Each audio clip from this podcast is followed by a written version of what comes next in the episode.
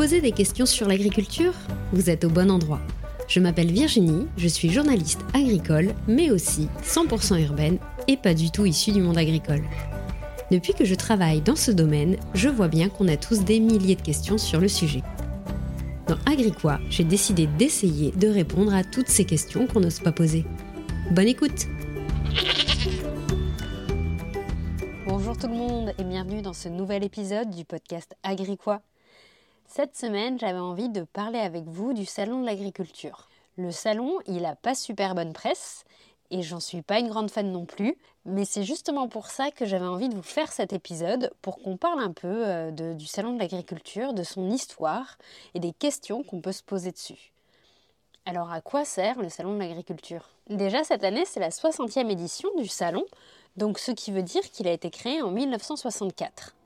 Mais en vrai, c'est juste l'événement qui s'est élargi et qui a été ouvert au grand public cette année-là. En fait, au départ, il y a un autre événement beaucoup plus vieux qui existe toujours au salon, c'est le concours général agricole. Il a été nommé ainsi en 1870 avec pour but de promouvoir les produits agricoles. Ce concours, c'est un peu comme les Jeux olympiques du monde agricole. En fait, on note les produits du terroir et il y a un jury qui remet les fameuses médailles or, argent et bronze que vous voyez sur certains produits alimentaires. Il y a aussi le concours général des animaux d'élevage dont je vous reparle juste après. Donc cette partie-là du concours général agricole, elle est toujours présente au salon. Ensuite, il y a la fameuse partie grand public, arrivée en 1964, avec l'idée de créer un événement à Paris qui va permettre au grand public d'aller à la découverte du monde agricole, de voir des animaux et d'échanger avec les agriculteurs. Cette partie-là existe toujours et elle est représentée par des stands qui vont prôner les produits du terroir, mettre en valeur les régions et départements, et vous allez pouvoir voir les races de vaches, par exemple, spécifiques à certains terroirs. C'est en fait de faire un truc représentatif de l'agriculture française, si vous voulez. Et enfin, il y a la dernière partie du salon, c'est la partie plus professionnelle. En fait, il faut se dire qu'il n'y a euh, que là, à cet événement, que l'ensemble des acteurs du monde agricole se retrouvent. Il y a d'autres salons hein, dans l'année, mais c'est vraiment des salons spécifiques à l'élevage, par exemple, ou aux céréales. Bref, c'est plus par filière. Là, il y a tout le monde. Donc ça offre une visibilité médiatique déjà, et de rencontres également sans précédent. Et c'est là dont vous avez justement entendu parler des stands euh, qu'il y a comme euh, celui de Lactalis, de McDo, et qui sont présents au salon et qu'on aime ou pas, en fait, bah, aujourd'hui, ce sont des acteurs de la filière euh, agroalimentaire et les agriculteurs leur vendent des produits. Donc, bon, ils sont présents au salon. Et en fait, euh, le salon de l'agriculture, c'est aussi le moment où il y a des partenariats qui se signent, par exemple. Il y a celui des chambres d'agriculture euh, signés avec La Poste pour livrer des colis frais de producteurs en vente directe ou euh, la coopérative Savéol, qui est une coopérative de fruits et légumes et qui a signé un partenariat avec EDF pour limiter sa consommation énergétique. Donc voilà, le salon aujourd'hui, euh, c'est le concours général agricole avec les rings, les stands à destination du grand public et les stands professionnels. Et j'ai eu une question d'un auditeur qui m'a fait sourire et qui a demandé euh, sur Instagram est-ce que les gens apprennent quelque chose au salon, vu qu'ils y vont souvent en plus pour boire et manger? Alors je me suis aussi posé la question.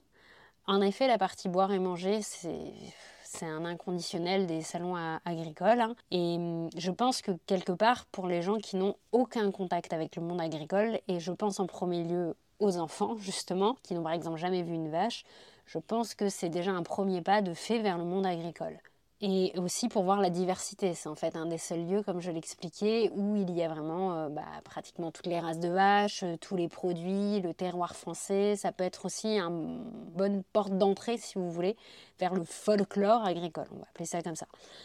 Par contre, euh, je rejoins le constat, ce n'est pas vraiment dans les salons qu'on va approfondir les connaissances du monde agricole, à moins d'y aller pour assister justement à des conférences qui ont lieu aussi tout au long de la semaine du salon. Mais Là, c'est une autre démarche que d'y aller euh, le samedi après-midi euh, juste pour parcourir les allées.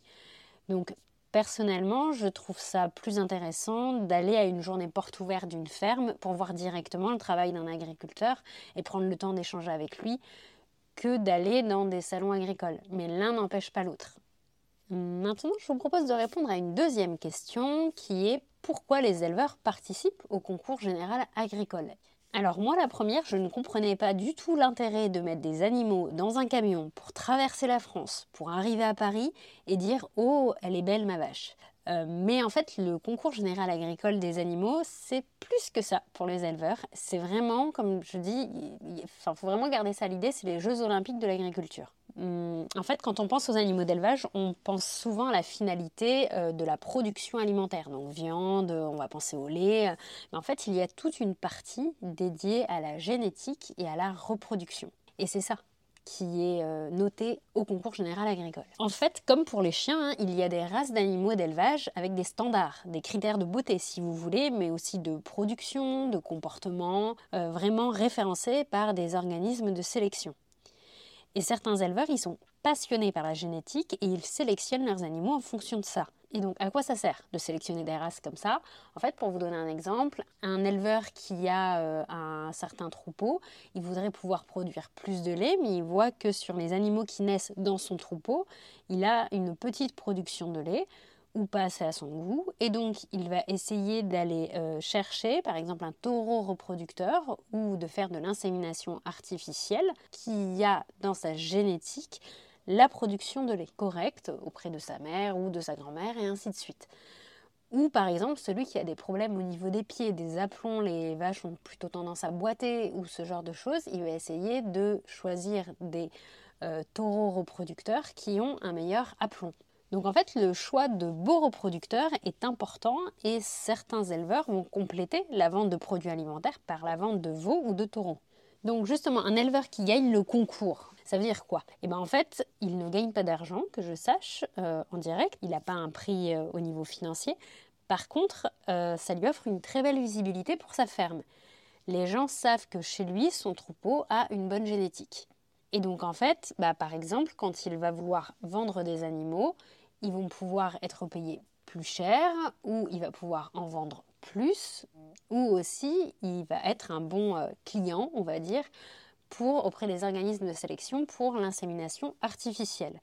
Donc ça lui permet en fait d'avoir une belle visibilité sur son élevage et sur son travail. Donc on voit vraiment tout cet enjeu, euh, cette partie génétique, bon, qui plaît ou pas, parce qu'on voit bien qu'il y a aussi beaucoup de critères de production, mais il y a aussi plein d'autres choses. Et je pense que c'était important de rappeler que au-delà de juste elle est belle ma vache, il y a énormément de critères de sélection compris dedans. Voilà. Troisième question euh, qui est aussi liée au salon et que j'ai vu passer sur les réseaux sociaux. Les animaux du salon de l'agriculture vont-ils directement à l'abattoir? Euh, je pense que vous l'avez compris, ça dépend de quels animaux on parle. Sur la partie du concours général agricole, euh, non, ce sont des animaux qui valent de l'argent, comme je viens de l'expliquer, et ce sont des animaux qui sont qualifiés des plus beaux de France selon les standards de race d'animaux d'élevage. Et donc au contraire, ils sont très demandés pour de l'insémination artificielle derrière ou de la reproduction. Et en plus, ils servent de vitrine à l'élevage. Eux, on touche pas. Ils ne vont pas à l'abattoir. Au contraire, les éleveurs ont essayé de les conserver le plus longtemps possible dans la meilleure santé possible. Ensuite, il y a les animaux qui servent entre guillemets de vitrine des départements. Et là, pareil, ils ne vont pas à l'abattoir parce que souvent ce sont des races Il y a déjà pas beaucoup d'exemplaires hein, de certaines races qui sont en disparition, donc on ne va pas les abattre directement parce qu'elles ont quitté l'élevage pendant une semaine. Au contraire, ils vont redescendre avec elles. Par contre, il y a une partie enchère au salon de l'agriculture pour acheter des animaux. Et dans ce cas-là, oui, euh, ce sont des animaux de réforme ou, euh, pour le dire comme ça, qui ont fait leur job, entre guillemets, d'animaux d'élevage et qui vont être envoyés à l'abattoir. Et euh, les acheteurs, ça va être souvent des restaurateurs ou des bouchers, par exemple. Là, oui, l'objectif est d'aller à l'abattoir à court moyen terme. Parfois, elles retournent dans les élevages avant d'être abattues, ça dépend. Et enfin, dernier cas, bah, c'est s'il y a une maladie, un risque sanitaire. Oui, certains vont préférer abattre l'animal, notamment ce sont des questions qui se posent dans les élevages de porcs. Euh, parce que ce sont des élevages fermés et souvent on dit que si un animal sort, il ne re-rentrera jamais dans l'élevage. Donc ça dépend. Là par contre, je n'en sais pas plus, mais en effet, si euh, y a un risque sanitaire jugé, il est possible que les animaux aillent à l'abattoir. Mais ce n'est clairement pas la majorité des animaux présents au salon. Par contre, euh, sachez qu'au salon, il y a des vétérinaires présents pour aider les animaux. Il y a 4000 animaux qui vont euh, passer au salon. Vous vous doutez bien que le but est de minimiser le risque sanitaire avec ce regroupement d'animaux. Donc tous les animaux présents sont testés avant d'arriver au salon et en repartant du salon pour éviter de contaminer euh, le reste des élevages de France. Ok?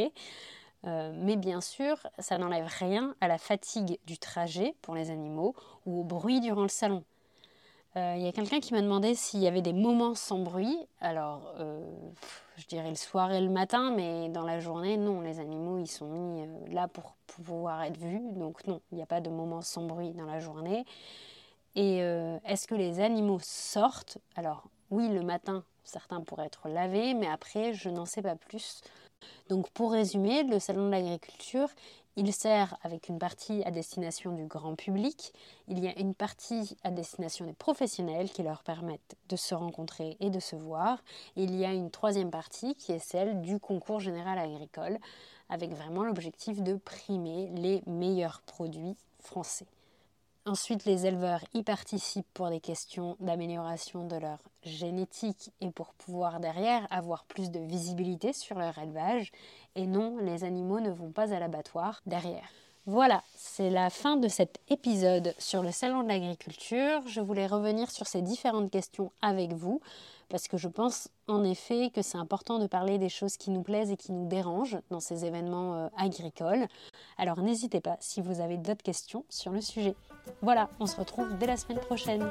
À bientôt.